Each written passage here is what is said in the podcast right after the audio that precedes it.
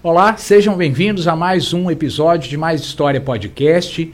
Hoje é o episódio de número 12 e com muita alegria e satisfação nós recebemos um convidado muito especial, como tem sido né, as pessoas que têm chegado aqui no canal, têm vindo trazer mais histórias para nós, como é a nossa proposta. E nós temos um episódio voltado a uma personalidade de Itaperuna, não só de Itaperuna, na região noroeste fluminense, estado do Rio teve uma presença marcante para muitas pessoas e acredito que você que vai aí nos ouvir, que não conhece ainda essa personalidade, vai ter boas surpresas ou vai ter a dimensão dessa personagem que tanto nos evoca a história, ao desenvolvimento, ao progressismo, a, a, uma abertura de novos paradigmas e comportamentos aqui na nossa cidade de Itaperuna. Quero agradecer as pessoas que estão acompanhando o programa, que estão aí curtindo, estão deixando as suas sugestões para novos episódios. Quero também agradecer os convidados que estiveram aqui até hoje. E, né, sempre, tudo orquestrado aqui pela agência Caia. E é, todo voltado né, para esse trabalho de podcast e de entrevistas e de conteúdo de qualidade na internet. Então a gente agradece e continuem participando, curtindo. Nosso endereço vocês já, já sabem, mas para quem ainda não segue lá o nosso canal, é o arroba mais história pode no Instagram, na rede social, e também o nosso canal no YouTube, onde você tem todos os videocasts aqui do nosso canal. Lá é a Mais História Podcast. Então, muito fácil de você acessar. Temos aí o áudio, se você está ouvindo no áudio, nos principais é, aplicativos de áudio. E começo né, com João Pedro Dutra Pires, o nosso convidado de hoje. Ele pesquisa, e aí eu já vou ao nosso tema, né, um alemão que chega em terras fluminenses, deixando sua marca é, como um legado que vem gerando frutos. Eu, ele e muita gente né, devemos aí as nossas carreiras ou escolhas, em boa parte por iniciativa dessa personalidade.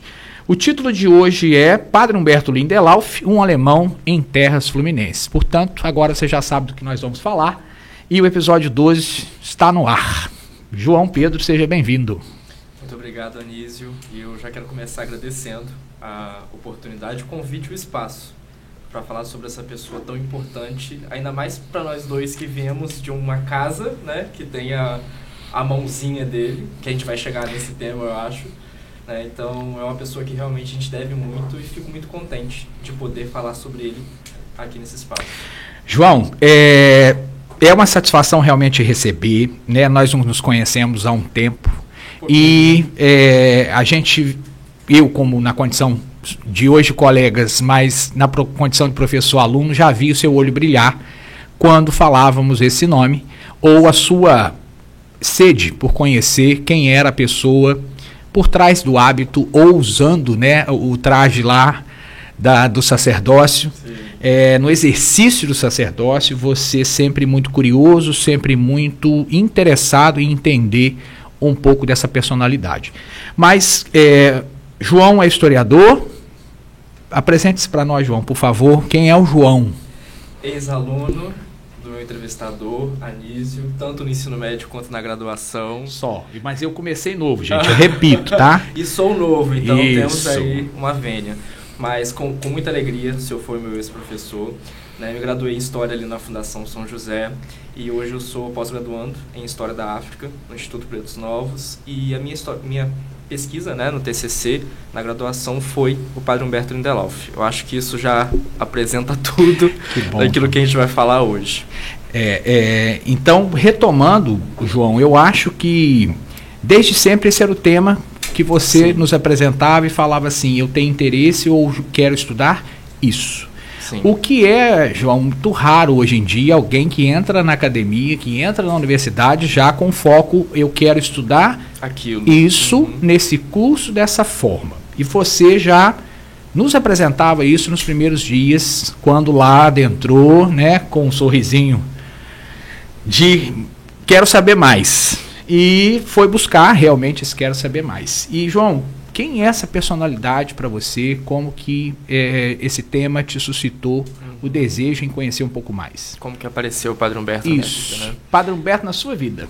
Então, é, na verdade eu sou filho né, da casa Fundação São José há muitos anos. Eu entrei na Fundação São José em 2010. Então comecei lá no quinto ano, então fundamental, né, o último ano do fundamental e fundamental 2 completo, o ensino médio eu fiz lá.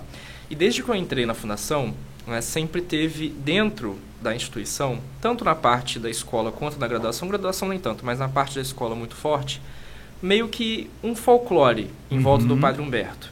Né? A escola, com aquelas lendas que se tinha ali entre os alunos, né? que foi o necrotério, foi o hospital, teve capela, então tudo isso suscitava... A sua curiosidade. Isso, e suscitava aqueles burburinhos também entre os colegas. E, ó, vulto, porta batendo. Então, quando sempre tinha alguma coisa que os alunos, né, as crianças, né, meus colegas, achavam meio sobrenatural, era o quê? O padre. Entendi. Então foi ali que eu vi, né? Vi pela primeira vez, tive contato pela primeira vez com o padre Humberto Lindelof. Certo. Mas e... que fique claro que foi só na lenda, né? Você não, não viu ele. Não, não, né? só na lenda mesmo. Vamos. Pode. Já é bom. Acho que talvez se eu tivesse visto, não, não teria essa não curiosidade teria tão essa curiosidade grande. Tão, tão firme, né? Sim. Mas foi aí que eu comecei né, a me perguntar quem era o padre Humberto Lindelof. Porque já nessa parte da escola eu já tinha um interesse muito forte pela história. Então acabei né, entrando na graduação ainda com muitas dúvidas sobre o Padre Humberto. Certo. Porque no ensino médio eu comecei uma pesquisa, né, bem amadora, bem de ensino médio, mas eu comecei uma pesquisa sobre o Padre Humberto e a pesquisa que ela começou na intenção de descobrir quem era o Padre Humberto acabou deixando muito mais lacunas e perguntas do que respostas. O que para um pesquisador é um prato cheio, é, né? Exatamente. Ah, às vezes as pessoas querem fazer uma amostra, uma, uma feira de ciências ou algo, já querendo mostrar um resultado pronto. Isso. E você está demonstrando que parece que aumentou a mais a curiosidade mais ainda. a curiosidade. A sua ou do público, João? Você, você consegue perceber o que que isso gerou? Porque eu lembro vagamente do que acho que foi uma feira do saber, algo do gênero. Foi.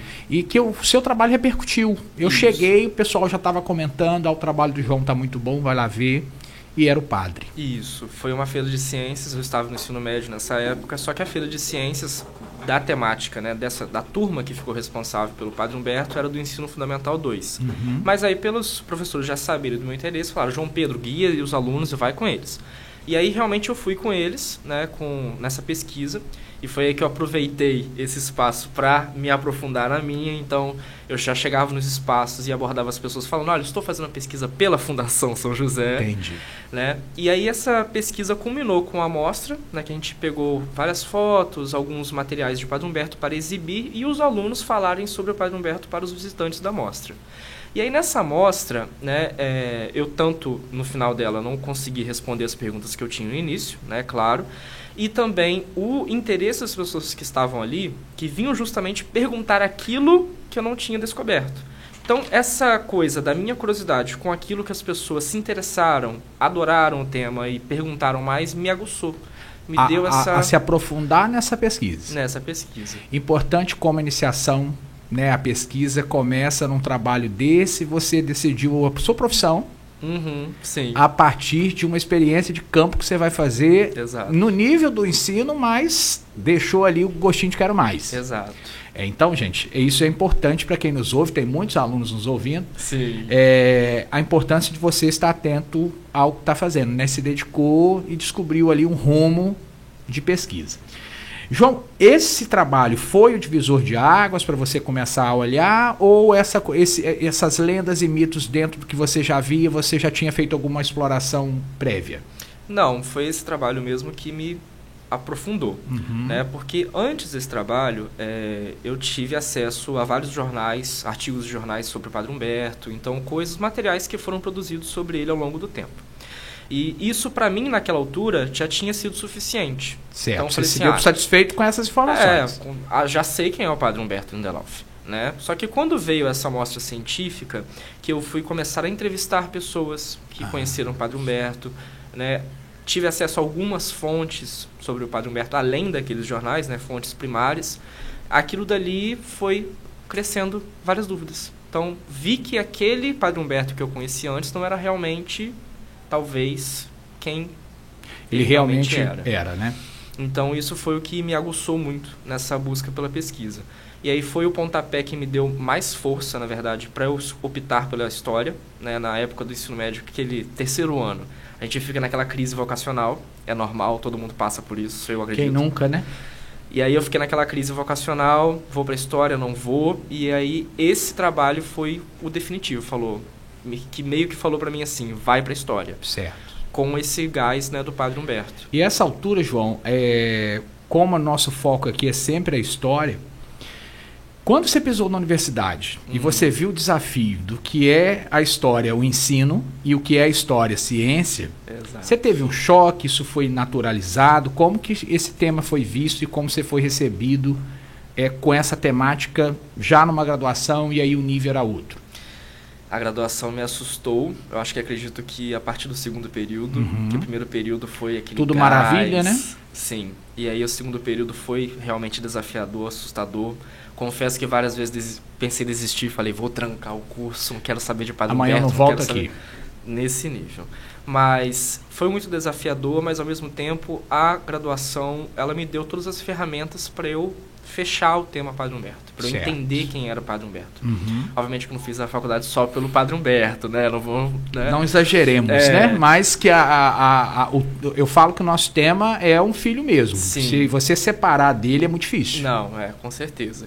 E aí a história, tanto a graduação, ela com o passar do tempo e conforme eu fui me acostumando, né, com a história ciência, é, ficou muito mais fácil de lidar com ela e me deu as ferramentas para entender Padre Humberto Lindelof. Né? E aí foi o que né, só consegui no TCC, porque a pesquisa foi muito mais profunda, muito mais demorada do que eu imaginava, né? E aí eu consegui fechar no TCC, mas fico feliz de todo que modo. Bom. Mas fechei entre aspas, né? É, porque não dá, né? É, e João, você está estudando uma pessoa, né? Você estudou uma pessoa. E eu falo estudando que realmente você acabou de dizer, não vai parar. Não. Porque você pode amanhã encontrar um documento e alguém falar, ah, João, eu lembro que você é, estudou o padre, você ainda tem interesse, pode chegar com uma fonte e você fala, opa, isso aqui é diferente. Mas, João, Padre Humberto, para Itaperuna, como muitos né, vão ouvir e assistir o que a gente está conversando aqui, ele é um mito. Né? Eu acho que é difícil separar a figura mitológica, mitológica do fato, Sim. da pessoa que era. É, o que, que você descobriu na sua pesquisa que você conseguiu separar é, cientificamente, né? Você foi orientado por dois doutores que né, você recebeu aí de presente. Sim. Acho que isso deve ter colaborado muito. Mas separar mito e é, fato de, um, de uma pessoa que teve uma, uma presença tão forte. Como é que foi isso? E o que, que você pode falar para nós quem era a pessoa Padre Humberto, para quem, quem não conhece, a nova geração certamente não conhece e a importância dele para nós. Você pode começar isso, se você quiser, pela trajetória Sim. dele e a gente vai tentando ver aí o que, que as pessoas sabem ou vão comentar aqui no, né, no canal. Ah, isso eu não sabia, isso já me contaram. Então, vamos ver quem é essa personagem se eu derrapar muito, porque eu que me empolgo. derrapar? Não tem né, derrapagem né, porque... nenhuma. É, acho que ninguém sabe mais desse tema que você, não. Mas se eu me empolgar demais, me volta aqui, volta na terra, Pode me puxa deixar. de volta. Deixa comigo. Mas eu realmente tive dois orientadores que me deram as ferramentas que eu precisava. Doutora Thais Badaró, né? Não precisa nem falar nada. Tem já esteve todos, aqui no todas as credenciais, no né? podcast né? e, e, nem precisa de apresentações. E outro também que não precisa de apresentações, que é o professor padre também, né, Dr. Denison. E eles me deram, tanto a, a professora Thais me deu né, a experiência dela na história local, a experiência dela na história como ciência, né? Então, de, de um olhar para fontes. Então, ela falou, Joãozinho, né? Com aquela delicadeza dele. Deixa dela. a paixão de lado. Joãozinho, não é só fonte primária, tem que ter embasamento científico. Olha essa fonte aqui, olha essa. Então, ela me deu todo esse aparato. E o padre, né, Dr. Denison, ele né, deu aquele aparato do olhar de um sacerdote e de um olhar de um cientista, né, falando, olha, isso daqui é o que formulou Padre Humberto. Você a formação tá... teológica dele, isso. né? Isso daqui que Padre Humberto fazia é isso daqui da igreja. Então ele foi amarrando aquilo que faltava para, para o meu entendimento sobre o Padre Humberto Lindelof. E aí, o que, que é o Padre Humberto Lindelof? Quem é Padre Humberto Lindelof? Realmente, Padre Humberto é um mito em Itaperuna uma vez que ele é uma figura É, tanto pela característica pessoal dele em vida, porque o Padre Humberto era uma pessoa muito reservada. Uhum. Isso todos os entrevistados, todas as pessoas né, que eu tive contato, que conheceram ele, falam isso de uma maneira ou de outra, mas ele sempre foi uma pessoa muito reservada. Isso se comprova ao longo da minha pesquisa quando eu vou descobrir certos aspectos da vida dele que ninguém sabia em Itaperuna. Ó, E isso causa também um outro mito, que é o mito criado pelas pessoas que ou o conheceram e ele era reservado, ou as pessoas que não o conheceram e criam uma- algo um estereótipo dele. isso, ou criam um- um- uma história conveniente que é, é, dê conta de explicar aquilo que ele nunca falou em vida.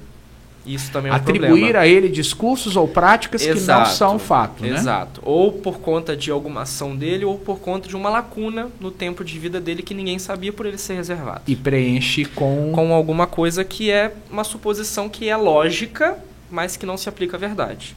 E uma dessas suposições, né, é, que é uma que formula muito o mito de Padre Humberto Lindelof, é uma que eu já começo no meu TCC desmontando, que é o que eu sempre li em todas as fontes, praticamente sempre ouvi, que Padre Humberto Lindelof teria vindo para Itaperuna, saindo da Alemanha, fugindo da, da Segunda Guerra Mundial. Certo.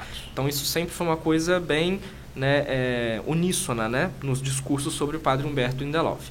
E aí por que, que é problemático esse mito?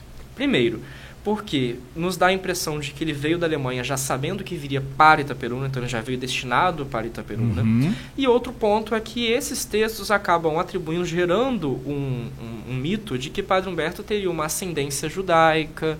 E aí outras pessoas, né, vão falar assim, gente, é, eu escutei isso de uma pessoa, será que ele era padre mesmo? Será que ele E a- fugindo? botando em xeque até a Exato. formação teológica dele. Vai que ele era judeu fugindo do Hitler. Eu escutei isso durante a minha pesquisa. A Quinta Peruna. A Quinta Peruna. E aí, isso é um mito porque Padre Humberto não vem para o Brasil nem para Itaperuna, né? Quando, a- quando da- sai da Alemanha, Ele sai da Alemanha em 1926, Nossa, se não me engano. então tinha não, menor- 1936. a 36. No 36. Entre guerras. Isso. E aí, 36 ele vem para o Brasil, né? E ele não vem para Itaperuna. Ele vem para o Brasil e só que não vem da Alemanha para o Brasil, na verdade. Direto. Não. Ele esteve antes de vir pa- para o Brasil, eh, se eu não me engano, agora não falha a memória, na Argentina. Então ele vai para outros países da América do Sul. Olha a conspiração, né? Tem, tem nazista na Argentina. É, poderia gerar também uma, uma conspiração nisso daí. Mas é, ele vem para a Argentina, não tenho muitos detalhes sobre essa estadia dele, apenas que ele era organista numa catedral é, na Argentina e também regente de coro e também vigário, então ele ficou como pároco durante um tempo. Durante muito pouco tempo que ele ficou ali, eu acho que um ano, um ano e meio mais ou menos, e ele parte para São Paulo. E em São Paulo ele, Ele, vai... fica, ele fica em Buenos Aires mesmo, João? É, eu acho que é Buenos Aires, sim. Certo. Não fa- me falha a memória agora, mas está no TCC, Uhum. que eu falo sobre isso. E aí ele vai para São Paulo e na diocese de São Carlos do Pinhal, que era uma diocese ali muito né, recente e com um seminário diocesano que estava ainda se formando, ele assume uma cadeira no seminário diocesano.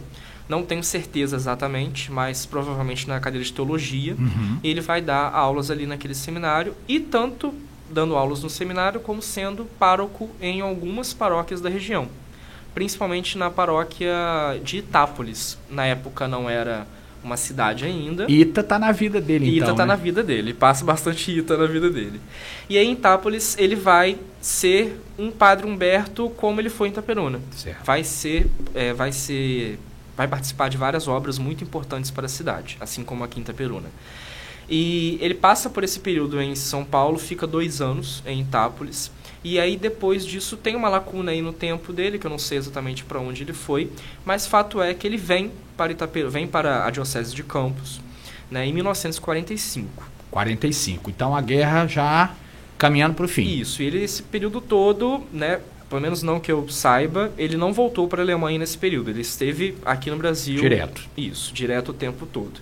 E ele vem para a Diocese de Campos a convite, segundo a Sueli Coutinho, né, que eu falo segundo a Sueli Coutinho, que eu não encontrei outra fonte, é, alguma fonte que Que Dona Sueli conheceu, né? é.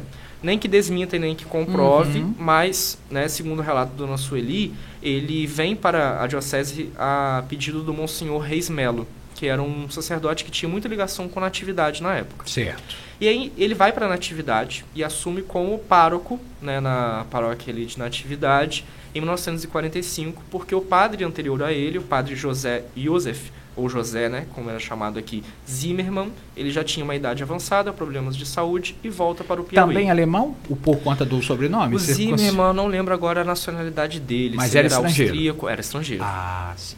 Ele é estrangeiro. E aí o padre Zimmermann volta para o Piauí, que era a terra natal, terra natal não, né? Mas a terra onde ele vinha já Tinha tinha, laços. um tempo, né? De pastoreio lá. Ele tinha um afeto por aquela terra, ele volta para o Piauí. E aí o padre Humberto Lindauer assume né, A a paróquia. paróquia, de, de natividade e ele se transforma em pároco. E aí a Quinta Peruna, nesse momento, então ele não chegou em Itaperuna ainda, né? Certo.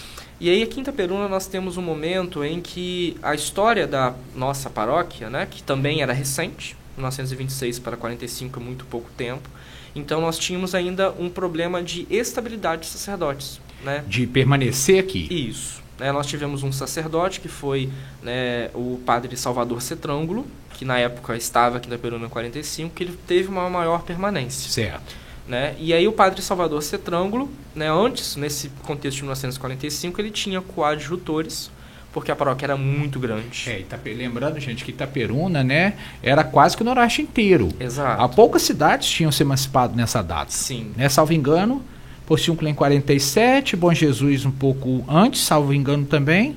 Então, as, as cidades ainda eram todas aqui pertencentes ao município praticamente. E são décadas de muito desenvolvimento urbano também. Itaperuna estava crescendo muito nessa época. Então o padre tinha que dar conta da, do, da- do urbanismo da Certo. cidade, as pessoas ali naquela região urbana, zona rural de Itaperuna e distritos e que futuramente seriam municípios. Então uma proporção muito grande. Então ele tinha muitos coadju- coadjutores, padres auxiliares ao lado dele. Só que de 45 até 46, esse, esses coadjutores acabam dando um déficit. Alguns saíram da paróquia, Sim. né, enfim. E o padre Salvador Cetrângulo adoece. Então acaba adoentando-se. E por conta disso, o padre Humberto é transferido de Natividade para Itaperuna para ser o pró-pároco, para ser auxiliar do padre Salvador Cetrângulo. Uhum. E aí, né, eu vou falando isso porque para que a gente perceba que Padre Humberto não veio destinado Certo. para Itaperuna. Ah, é, Berlim, Itaperuna, não. Não. E, e também porque algumas, algumas pessoas vão contar, porque é, Padre Humberto ele quis vir para Itaperuna, isso realmente não existe. Não Foram procede, né? casualidades que foram acontecendo para ele chegar até aqui. E aí Padre Humberto chega aqui em 45, nesse contexto de 45 aí o Padre né, Salvador ele vai adoecendo mais, a sa- saúde dele vai se debilitando e ele chega a né, não conseguir mais desenvolver Fazer o sacerdócio, né? desempenhar suas funções sacerdotais, depois ele falece. E em 47 o Padre Humberto assume como pároco da, eh, Matriz São José. da matriz São José do Havaí. E aí esse ano de 1947 ele é muito importante porque é a partir daí que o Padre Humberto vai realmente botar a mão na massa. Certo. Né? Então ele fica aqui né, cerca de 22 anos né, De atuação. Isso. Né, ele vai, vai ficar até 69, quando ele volta para, para, para a Alemanha.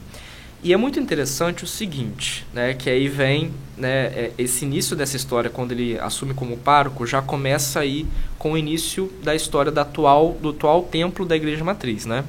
Ele tem influência, então, na, na- Vamos dizer assim, na arquitetura do que a matriz é hoje? Em tudo.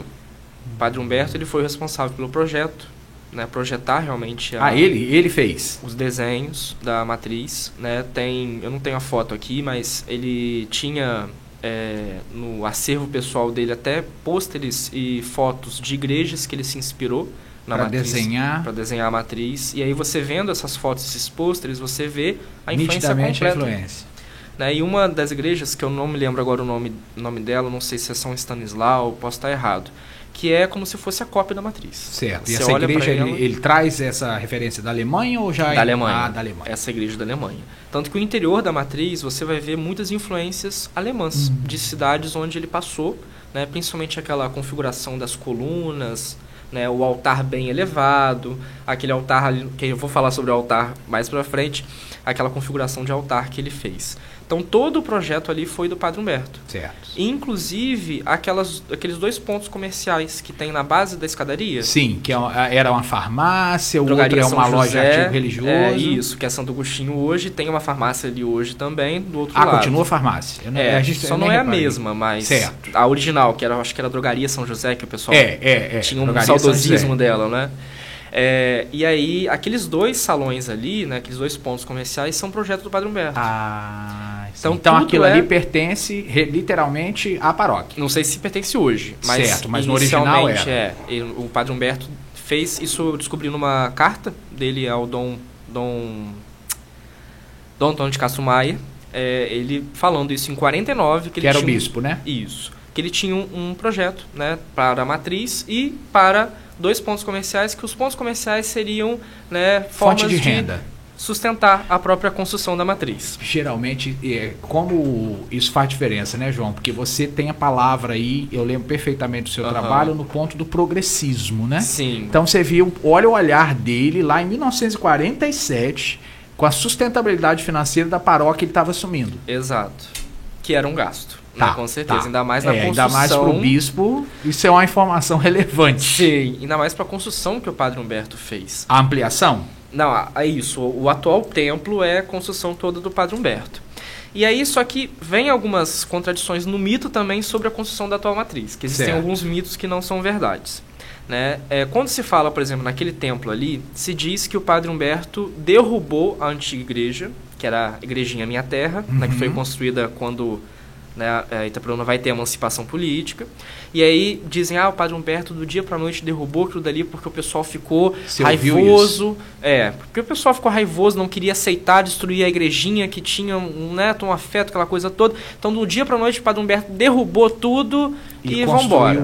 E começou a construir. Isso não é verdade. Né? Por quê? Em 1944, antes do Padre Humberto chegar a Campos e chegar a Itaperuna, é, o Padre Salvador Cetrângulo vai fazer uma obra de ampliação da igrejinha Minha Terra. Já não devia comportar os fiéis, né? Não, não, não comportava mais fiéis, que era realmente uma capela.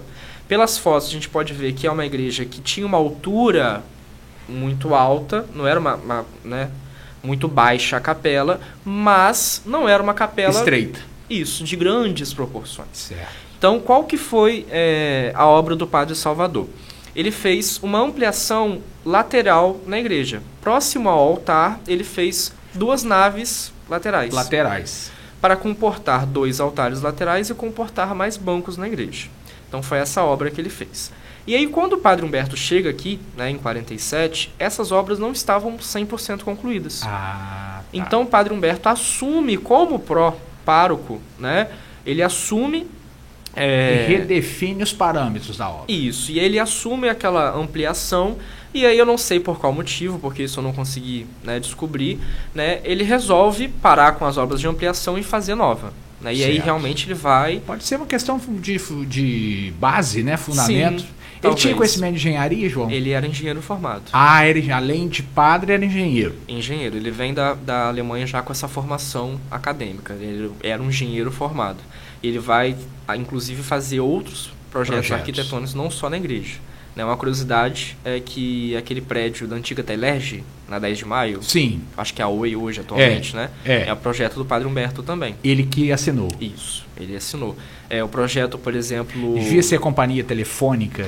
Acho que já era Telerge né? naquela Ah, já era época. Telerge? Não tenho noção, não tenho certeza agora para falar, mas é, sempre que eu vejo assim nas, Nas citações. nas estações a companhia telefônica de Entendi. Itaperuna. Mas que depois vai virar Telerge, ou já era, Eu acho que vira. e aí depois né, traz o rumo ali de virar a Oi. É, outros projetos também do padre é o, o asilo, a construção ah, é original. O, o que existe até hoje. Isso. Aí projeto, Santo Antônio dos Pobres, São né? Antônio dos Pobres. Né? Tanto a capela quanto o pavilhão original né, Uhum. do asilo. E é interessante que, se você reparar, a arquitetura da capela, né, do, do pórtico da capela no asilo, é muito similar com o pórtico original, anterior ao atual, da São Benedito. Que também é projeto do Padre Humberto. Ah, ele também mexeu ele ali. Revitalizou a fachada e reprojetou aquilo dali. Hoje já não tem esse pórtico né, da, Mexeu da época. também. Já não existe mais esse pórtico, mas né, quem tem uma lembrança afetiva da São Benedito de poucos anos atrás, décadas atrás, né, vai lembrar disso. Uhum. E aí o Padre Humberto encerra aquelas, para com essas obras né, de ampliação e ele resolve construir uma nova igreja. Algumas pessoas dizem que ele era visionário, que ele via que Itaperuna um dia se tornaria diocese, né? Talvez faça sentido, não encontrei nada que comprove isso, mas talvez faça sentido porque realmente as, a arquitetura da igreja já é pensada para comportar Um número de fiéis muito razoável, grande, né? Sim, né? E tanto a arquitetura de duas torres, que é muito característica de igrejas basílicas ou de catedrais, então toda a configuração realmente Já estava preparada para atender uma demanda que sim, porventura viesse a existir. Exato, de não ter necessidade de ampliar o templo ou de fazer um novo, né? Uhum. Então, realmente tem toda essa característica. O altar também é um altar muito amplo, então que comporta também, né, uma cátedra, comporta uma ordenação sacerdotal, se for o caso, né? Então, talvez faça sentido. Não tenho como comprovar, mas ele diz, né, É, a, tem- a tem oralidade total conta sentido. isso.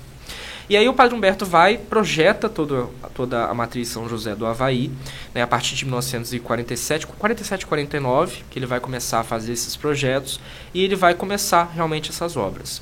E aí é interessante que algumas pessoas não se dão conta disso, que eh, o altar original, os altares originais lá de 44, que o Padre Salvador Cetrângulo, né, é, Modificou isso, para colocá-los ali na igreja, eles continuam lá, do mesmo da jeito. Que são aqueles dois altares Laterais. laterais que estão lá até hoje. Tanto que, se reparar, eles não, não combinam com a arquitetura. Ah, ele É. aproveitou da estrutura antiga para não mexer com a Exato. sacralidade das peças. Isso, então ele desmontou os altares e, E remontou eles ali. E preservou esses dois altares e a pia batismal. Que uma característica interessante da paróquia aqui de Itaperuna é que a gente vai, vai né, se transformar em paróquia só em 26. Os livros de batismo aqui, eles começam a partir de 1912, mais a pia batismal de 1893. Então, desde 1893, aqui na, na cidade, Já nós já tínhamos, já tínhamos batismo, né? O padre já vinha para cá atender. Então, é, é muito anterior, mas... É, Você disse 1893? 93. E aí Itaperuna demora muito a se tornar paróquia. E quando se torna, se torna paróquia, já com uma demanda, já como paróquia, já funcionava como paróquia praticamente, já tinha batismos, tinha E João, os fiéis eram atendidos em serviços no- nos distritos? Como é que funcionava? E, e você conseguiu descobrir isso, por exemplo? antes de ter paróquia. De ter paróquia. Uhum. Como que era? Batismos ocorriam aqui, Aham. né, porque já tinha a pia batismal e os registros já começam antes de se tornar paróquia. Mas para ter a pia mas- tem que ter a capela. Isso, Foi- já Ah, tá. tinha a Já tinha uma construção capela. religiosa. E ela se chamava Minha Terra? Igrejinha Minha Terra. Não tinha um santo... Não levava o nome de um santo como geralmente é.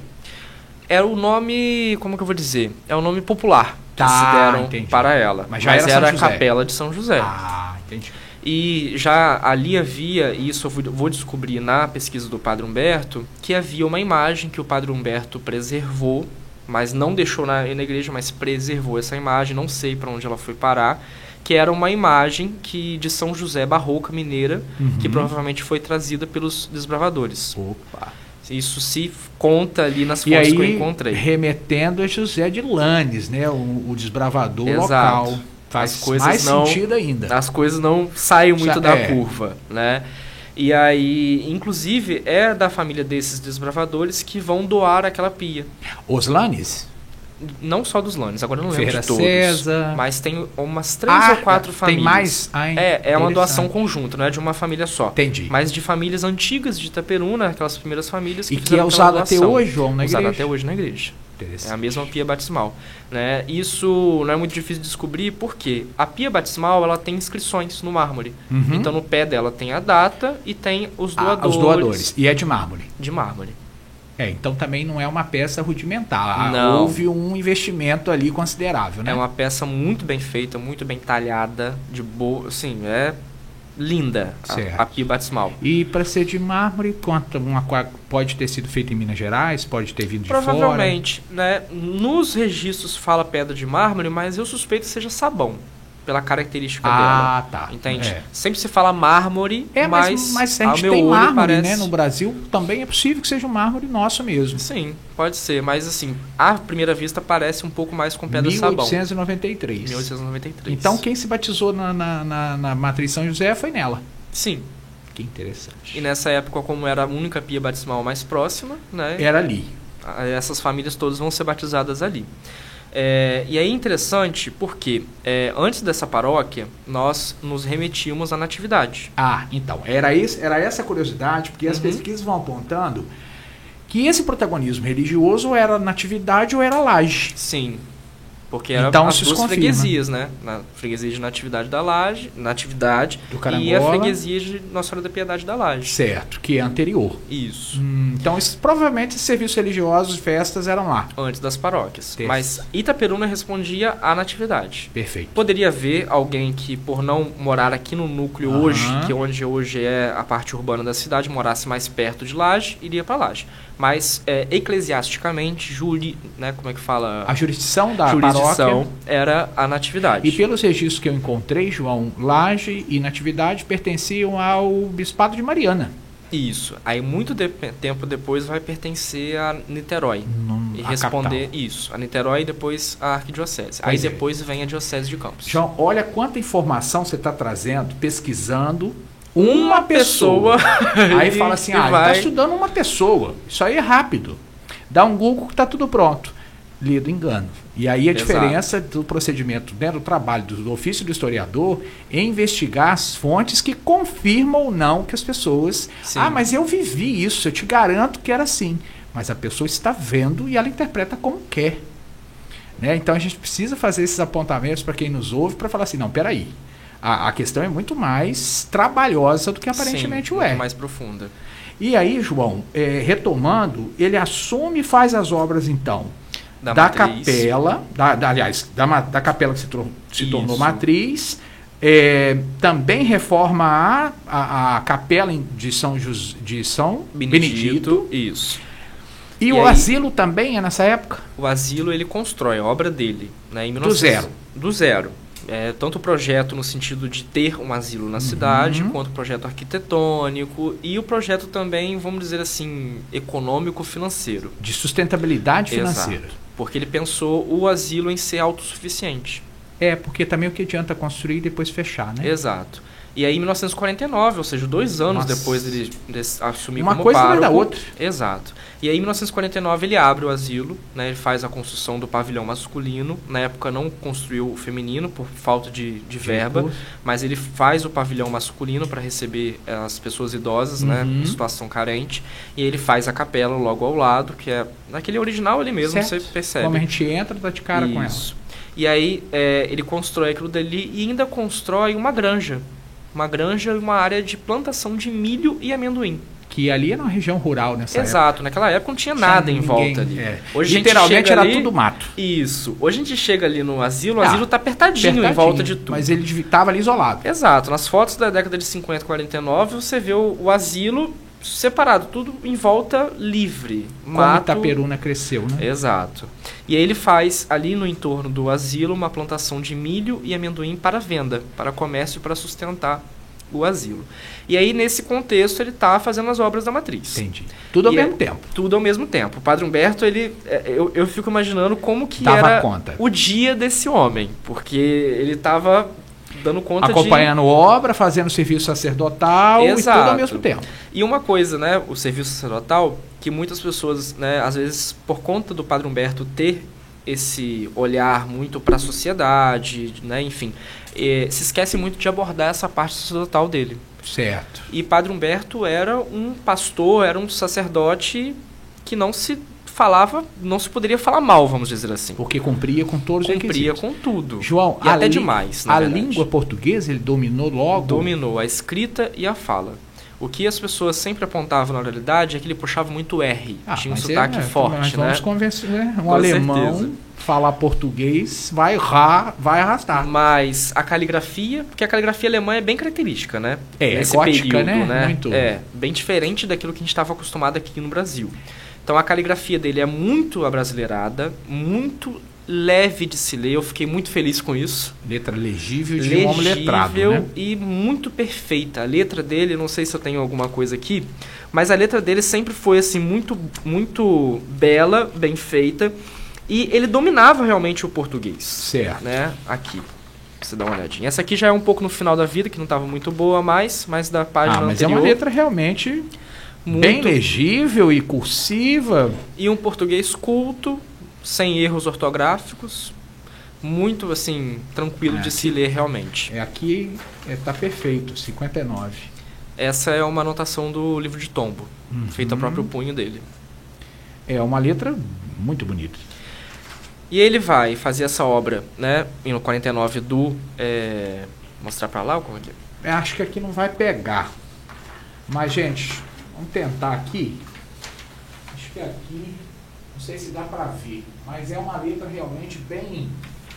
É uma letra bem cursiva, né? É um pouco inclinada para a direita e nitidamente escrita a pena, né? A, a ponta de ferro, de ferro, né? Ou a caneta ponta de pena. E uma letra muito bem cuidada, realmente, vírgula, pontuação, abreviação, perfeito. Então isso já é uma característica para a gente perceber Sim. o letramento dele, né? né? Que ele se inseriu na sociedade brasileira. Né? Ele aprendeu né, os jeitos brasileiros.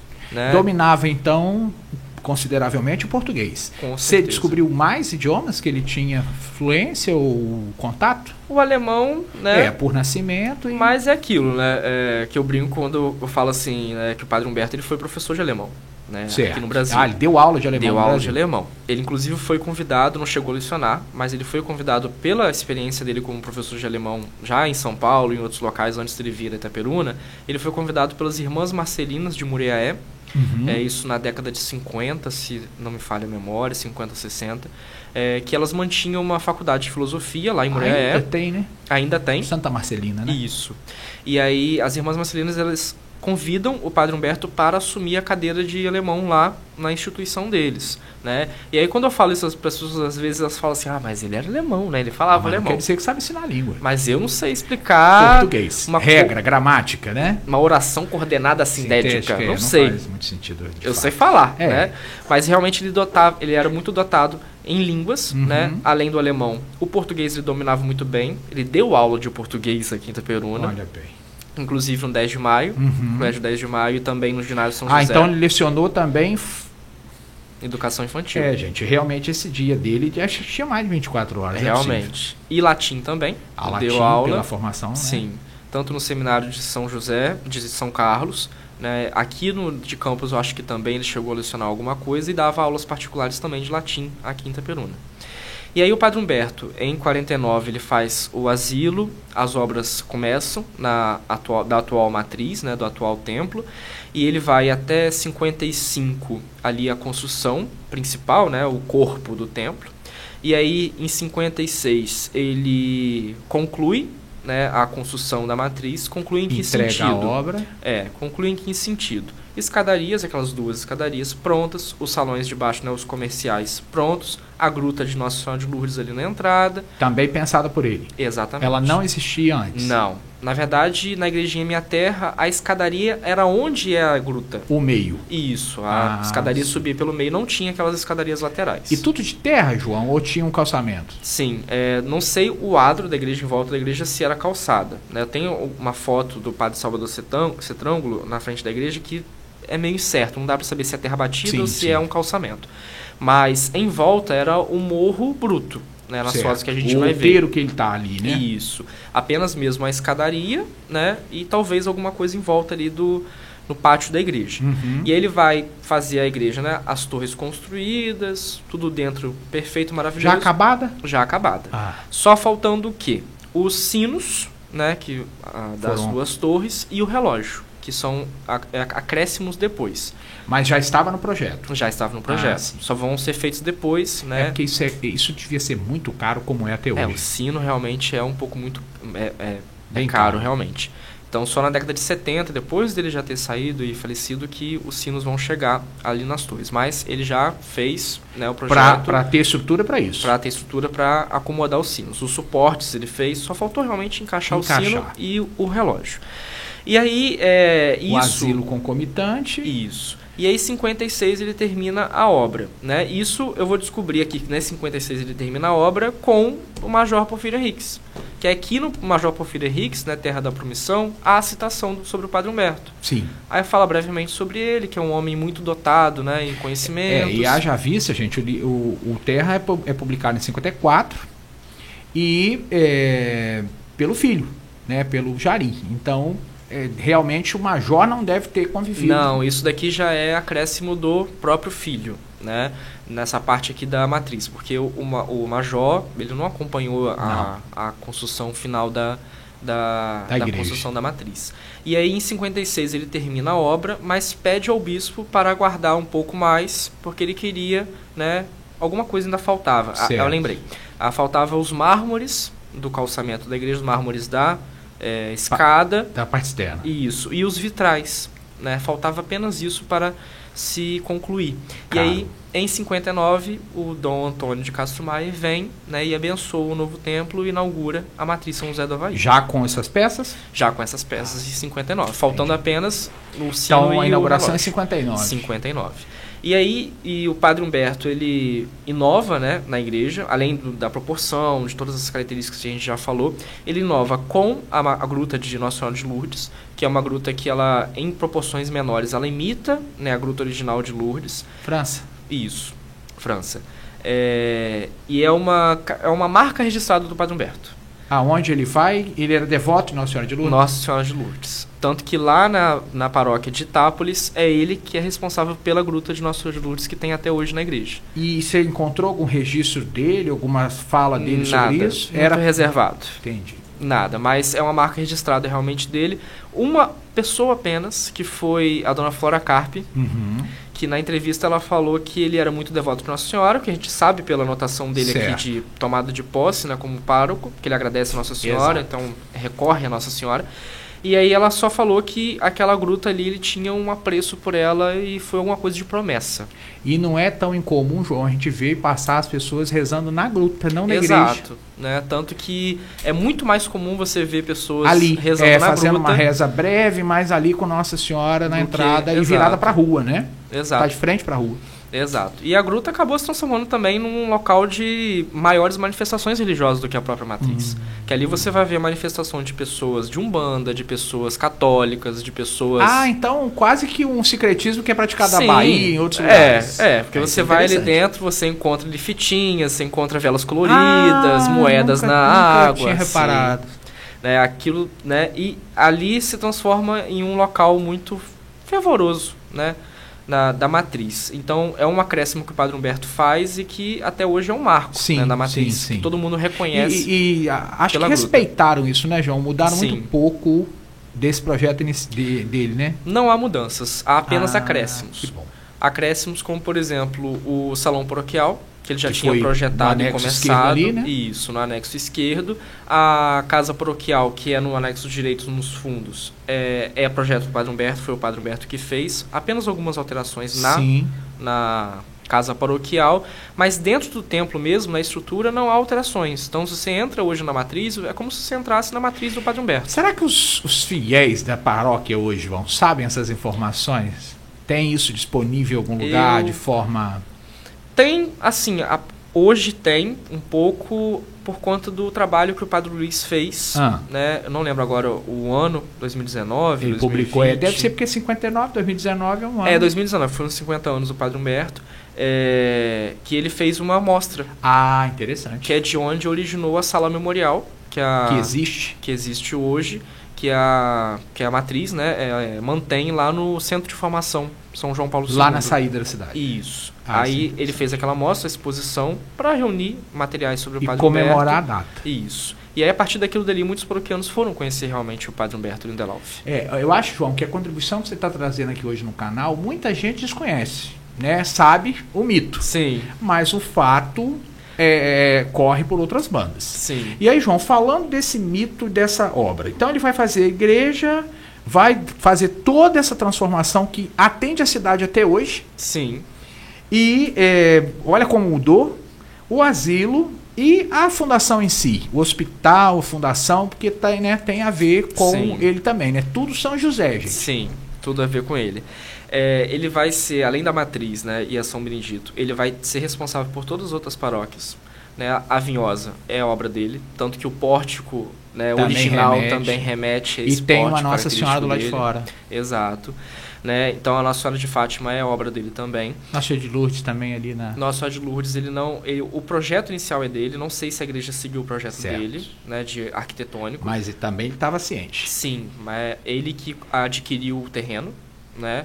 Ele que conseguiu o terreno para a construção da Nacional de Lourdes, não chegou a construir em vida. E aí eu não sei se eles aproveitaram o projeto, porque eu não consegui encontrar o projeto dele. Apenas né, as referências dele falando que É, porque conseguiu. também ele devia guardar isso consigo e aí não tinha É. arquivo, esses controles eram completamente diferentes de hoje. Sim.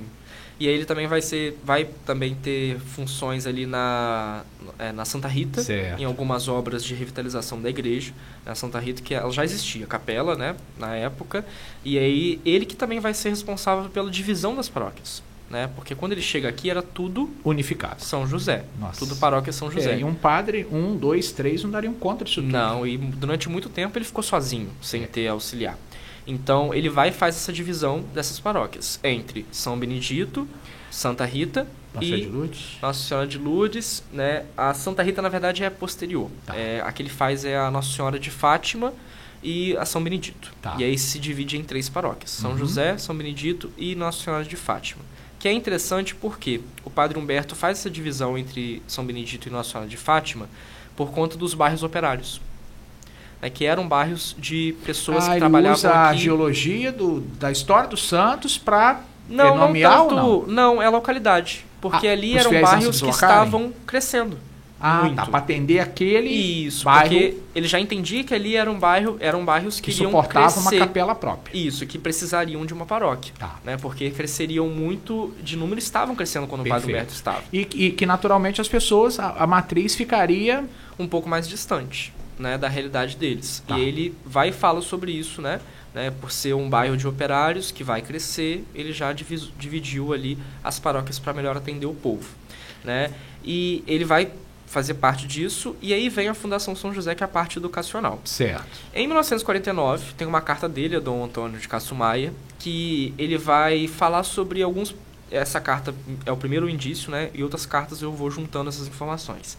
De, de- desse ano de 1949 para frente, o Padre Humberto começa a planejar, né? E bota o bispo a par disso, de três projetos dele. Ah, O primeiro seria um colégio religioso, certo. de religiosas. Confessional, né? Isso.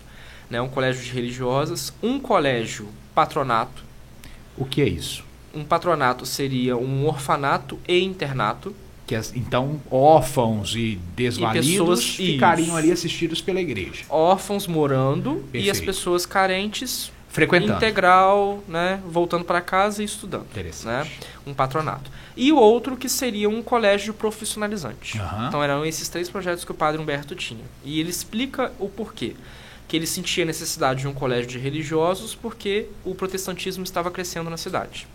Então ele precisava de formação católica. E como alemão, e como alemão que era, né, conhecendo muito bem a raiz do protestantismo, né, e ele vai falar isso e numa carta ele até fala: "Eu sou o único padre em Itaperuna contra 50 pastores". Como é que eu contra faço? 50 pastores. É, Ah, contra então 50 ele, pastores. ele literalmente materializa, o que também é de foro pessoal, né? Acho que ele não imaginava que essas cartas estariam acessíveis. Não, não, não. Não, mas ele fala assim contra, não é como se fosse um Sim, embate, inimigos, mas né? em questão de número, ele Sim, deixa isso de, bem de claro. competição por, não é competição também, acho que é por assistência religiosa, né? Exato, porque ele na carta mesmo vai falar, olha, são 50, então eles fazem, eu tenho que fazer o trabalho 50 no, no- pe- pelos paroquianos Entendi. católicos, né?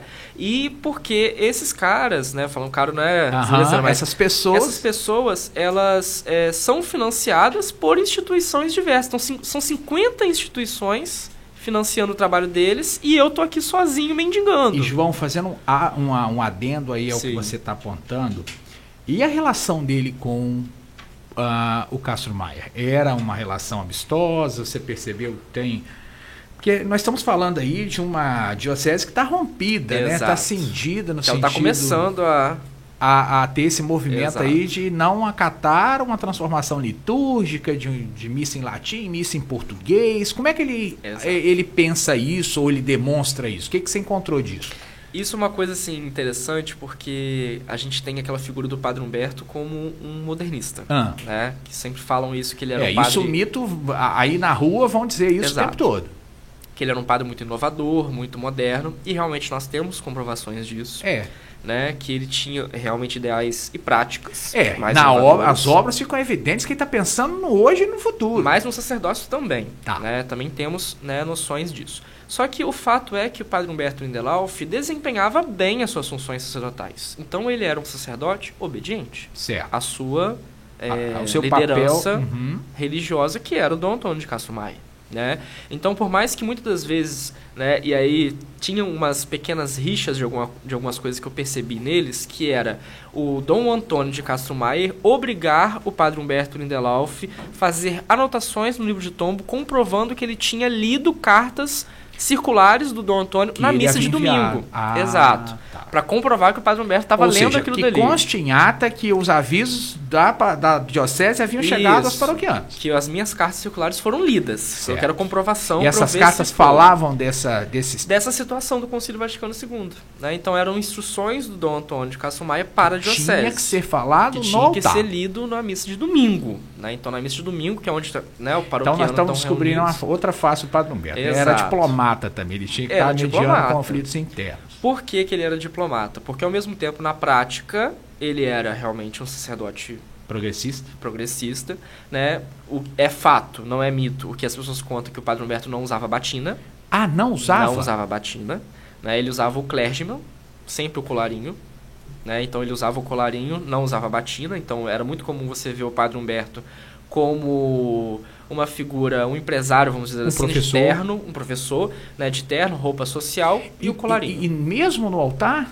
não, aí, Aí no altar, ele- realmente... Ah, tá, ele cumpria a liturgia. Isso, no altar, quando tinha batismo, alguma coisa, ele vestia a batina. Entendo. Mas no dia a dia, fora da igreja, que ele estava ali indo para dar aula, Ah, alguma acabou o assim, serviço sacerdócio, vamos pro social. Acabou a minha missa, pendura minha batina, visto o meu terno. Entendi. E vou pra rua. Né? Era assim que era o padre Humberto. Mas ele era um diplomata no sentido de que, quando ele ia para campos, ele tirava a batina do, do cabide e vestia. Claro, para se encontrar com o Dom. Antônio. Aham. Exato. Então ele sabia se portar nos diferentes ambientes, e ele ser frequentava. diplomata com o Dom Antônio. E aí, uma das um, um, um fato muito interessante também é que isso foi é, um presente, na verdade, né? Do Vinícius Mérida, Uhum. que durante a minha pesquisa ele me aborda e fala assim: Olha, eu tenho um documento do Padre Humberto, tem a assinatura do Padre Humberto. Era um documento que ele, nas pesquisas dele sobre essas transformações da igreja, ele descobriu lá na França, se eu não me engano, na, no Instituto Bom Pastor, ou na Fraternidade Sacerdotal São Pio X, não lembro agora qual a instituição que ele encontrou esse, esse, Esse documento. documento. Mas era um documento em que os padres aqui de Campos né, faziam um abaixo assinado né, é, para o Núncio Apostólico do Brasil. Olha onde que esse documento foi parar, né? o Vaticano no Brasil. né? Exato. Para o Núncio Apostólico do Brasil, tentando né, é, falar assim: olha, estão roubando as nossas paróquias e a gente não quer que o Dom Antônio saia. E aí tá a assinatura do Padre Humberto nesse documento. Entendeu? Entendi. Dentro da paróquia, é, dentro da diocese, que Dom, Sim. Dom Antônio está ali exercendo o bispado, Exato. todos assinam. E ele também. Isso, E ele também. Então era essa figura de, de uma pessoa que, quando a igreja o pede, Sim, ele está presente. está presente Mas quando a sociedade também não nem impedia, né? ele enxergava, ele estava ali. Exato. Tanto que uma característica muito interessante do Padre Humberto é que quando eram assuntos, por exemplo, aí eu vou até pegar aqui, Pode pegar. né, que assuntos profissionais, Certo. né, que eu vou Da- chegar na Fundação São dele, José. né? Isso. Na Fundação São José, por exemplo, que a gente tem aqui, não, tá aqui em cima. Que a gente tem aqui a parte dos funcionários, que é o registro de O livro funcionários. de registro de funcionários. Isso. A gente tem uma coisa bem curiosa aqui, Hum, isso se repete, mas Tá. esse é apenas um exemplo. Que, por exemplo, na lista aqui dos primeiros funcionários da fundação, nós temos o funcionário número 1, um, Hubert Lindelauff, ele. ele. E aqui embaixo nós temos Padre Gino Latec. Em todas as coisas profissionais, o Padre Humberto nunca assinava como padre.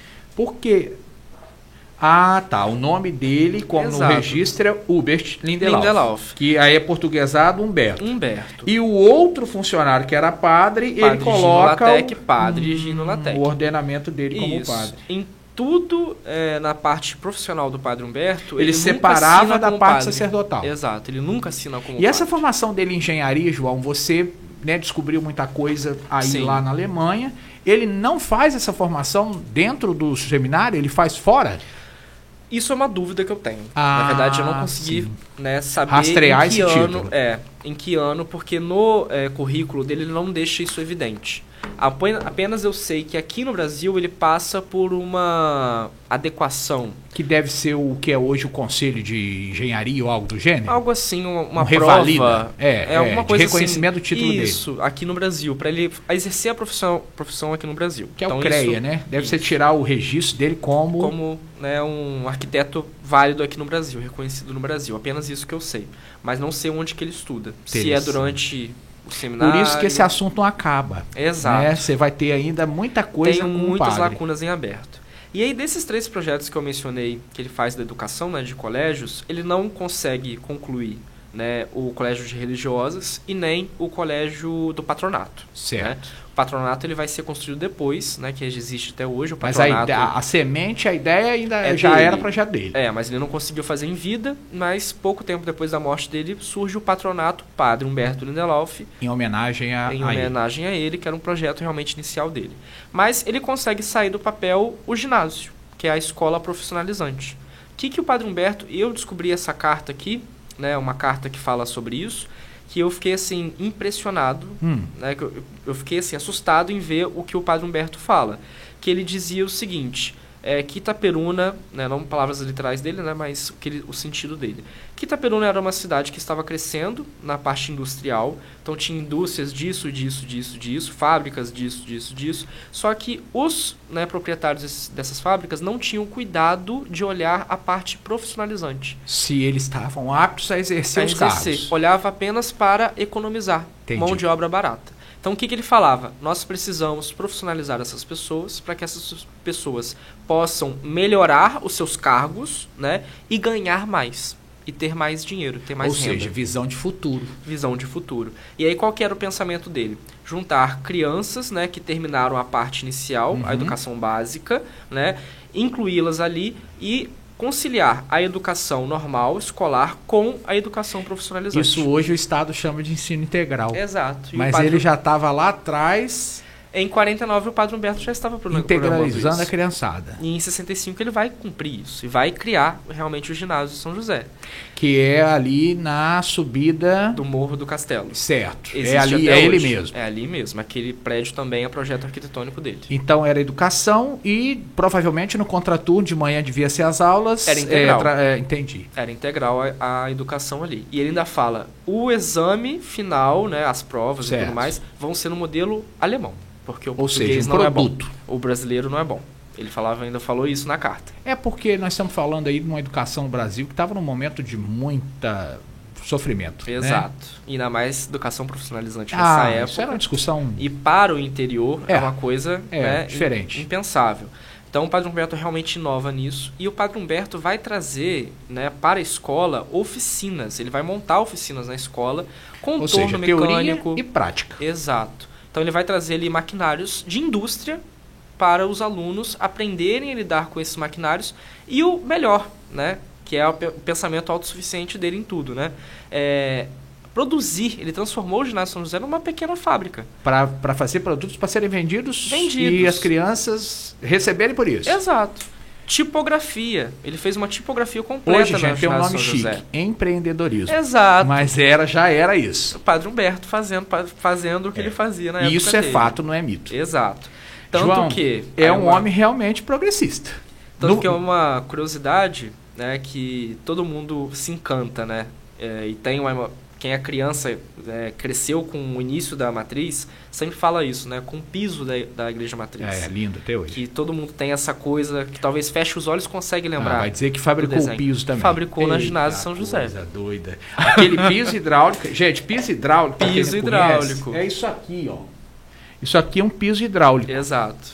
A gente usa aqui como porta-copo, mas é um Pela beleza, histórico. né, que é, é que é peça. lindo. Mas fazer isso aqui precisa de uma perícia E maquinário. e maquinário. Então eles, a, a Os própria. alunos do ginásio São José ali no morro fizeram todo o piso do. Então, pelo amor de. Deus, gente. é, padre. Hoje é o padre. Oi? Hoje que padre que tá na, na, na Atualmente, matriz? É. Padre Luiz. Padre Luiz, não pode mexer em pó porcelanato, não, hein? Não, e o Padre Luiz, tem- inclusive, não sei se foi o Padre Luiz ou o Padre Rodrigo, alguns anos reformaram, fizeram uma Ah, limpeza sim, deram tratamento nele. nele. Isso. É isso aí, porque E tem é que patrimônio. Pro que futuro, próximas literalmente foi feito na- da terra para a terra. Exato. É, isso é uma curiosidade. Mas, Exato. João, eu sei que também ele tem uma ligação com é, a partir da saúde. E, ó, Sim. já, olha o tempo como voa.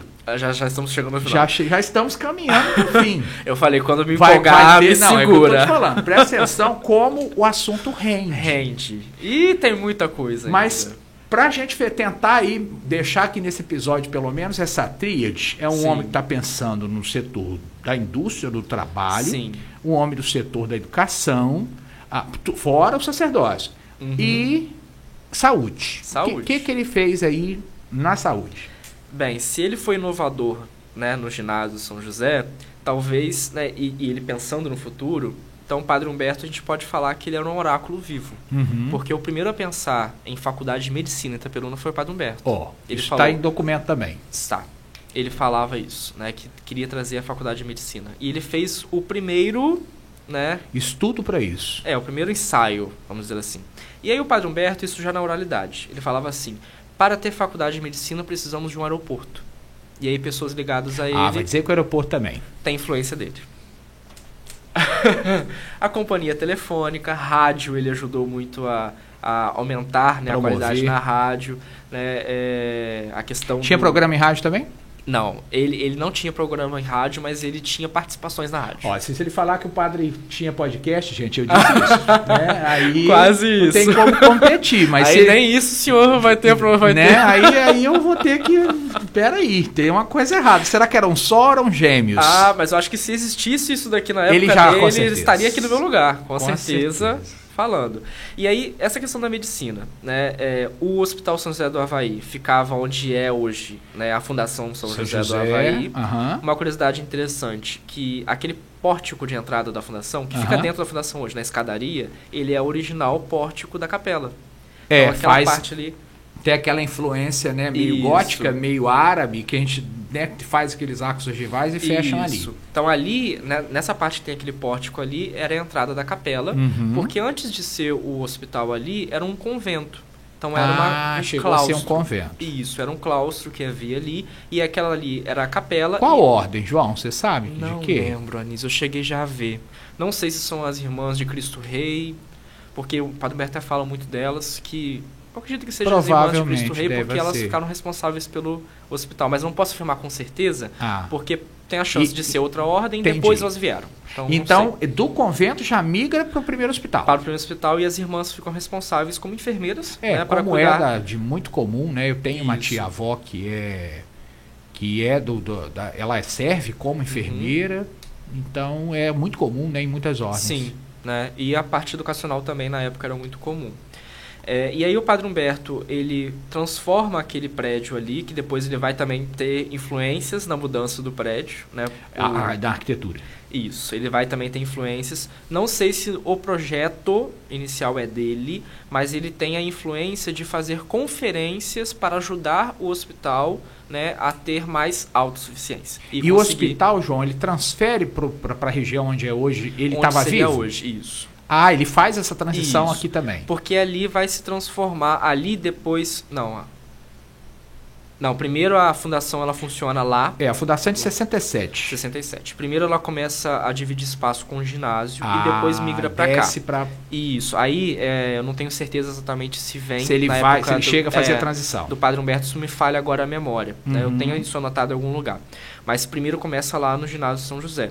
Que aí se, se cria a. Ai, gente, como é que é o nome da. Da, do primeiro nome? É, antes da fundação, antes É, Fundação Faculdade de. Filosofia de Itaperuna. Não, a instituição que juntava os dois. É, juntos. é, Associação Cultural. Ai, não, não é isso.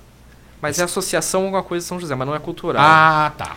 Que aí começa... Educacional São José. Eu acho que é isso mesmo.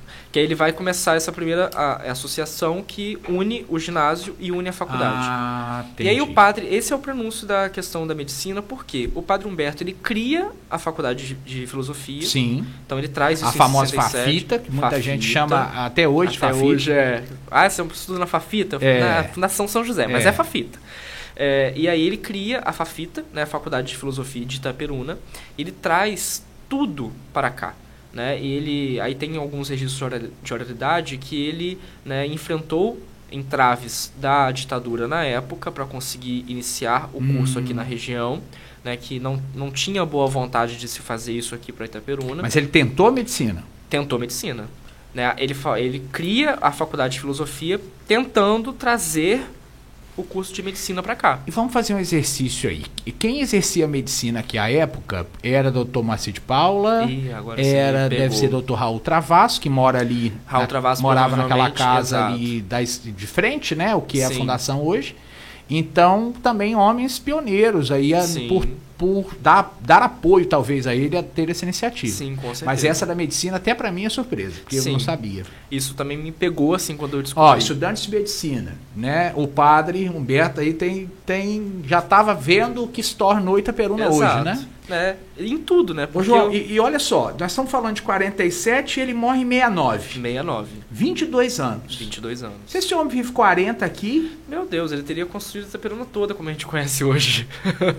que impressionante, né? Ele então, passa esse muito pouco mito tempo, tem né? uma estrutura muito forte. Muito forte, né? Tanto de, de- do braço, da mão de Padre Humberto está em tudo que você puder imaginar de Itaperuna atual, porque Padre Humberto ele tinha relação com os, industri os, né, é, os donos Sim. de indústrias e fábricas aqui de Itaperuna. Aham. Ele vai formar as gerações seguintes de profissionais, né, de operários. Certo. Ele pensa a faculdade de medicina, ajuda o, o hospital, cria a primeira faculdade de Itaperuna e movimenta e reestrutura toda a parte Asilo. religiosa.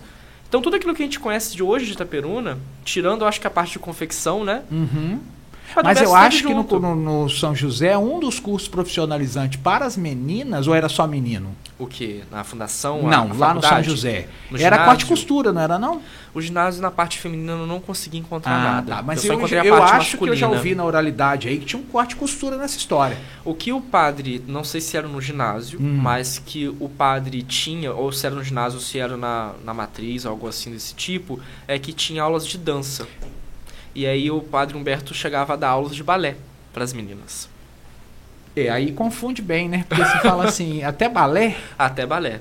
Ele era dotado é, em dança, em vários tipos de dança, segundo as oralidades e essa questão do balé, né? Dona Flora Carpio conta isso, que ela teve Que- aulas de, De balé com o Padre Humberto. de dança com o Olha, padre gente, Dona Humberto. Flora, né? Dona Flora é um amor, tem um, um- um- É uma personagem que a gente vai ter que conversar aqui no podcast, infelizmente nos deixou. Mas é.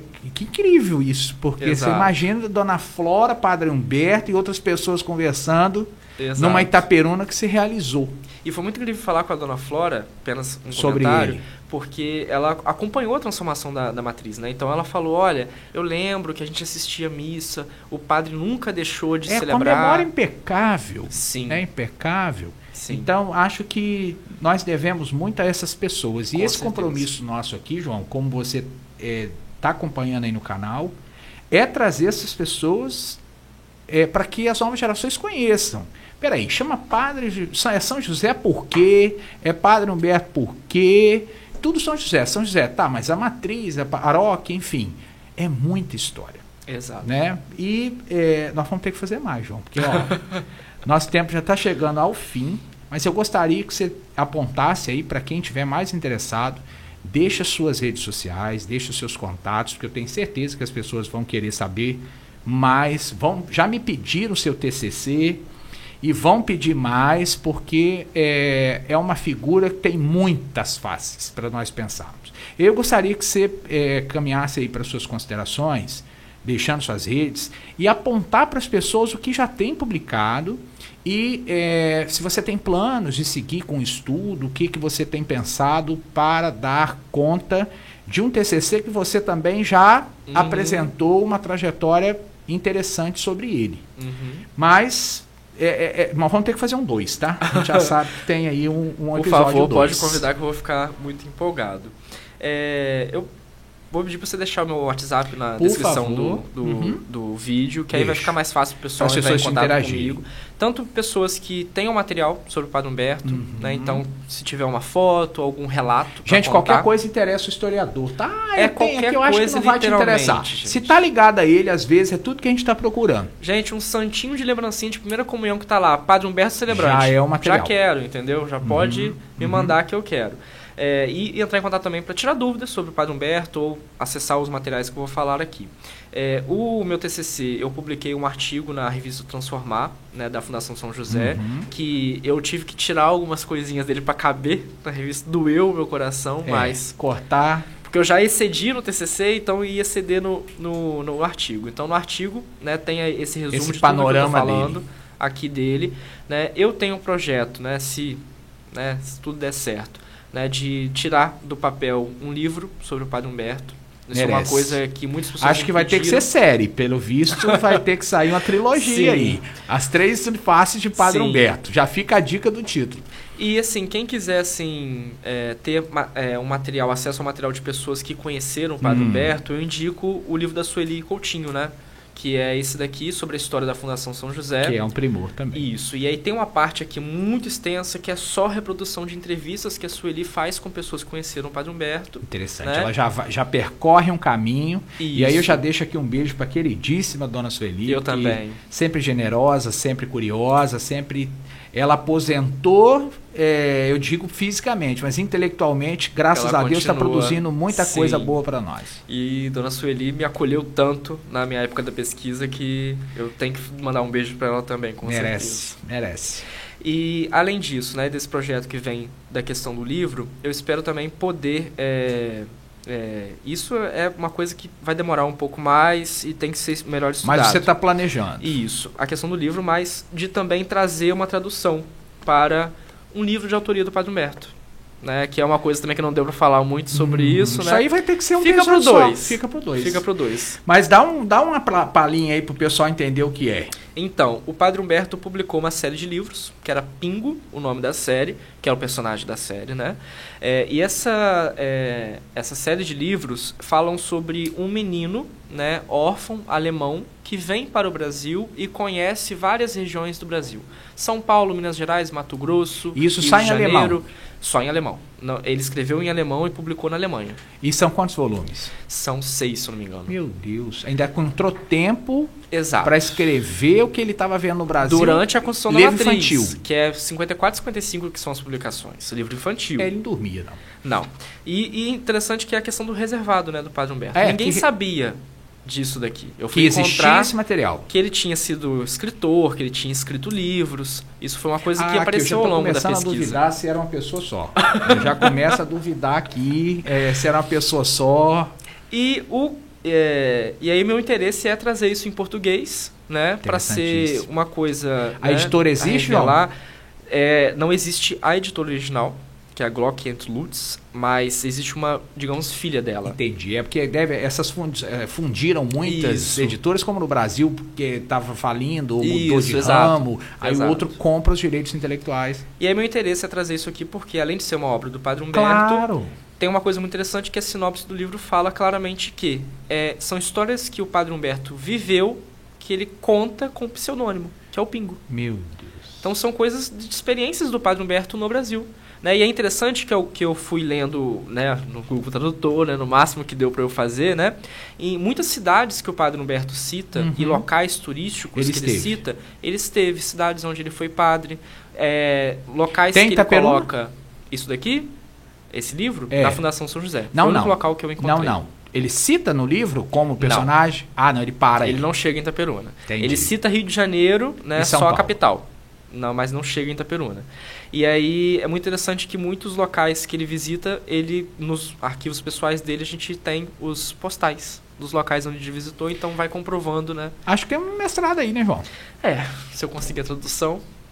Tem um mestrado. Você tem que começar a estudar alemão, né? É, porque eu né, sou péssimo.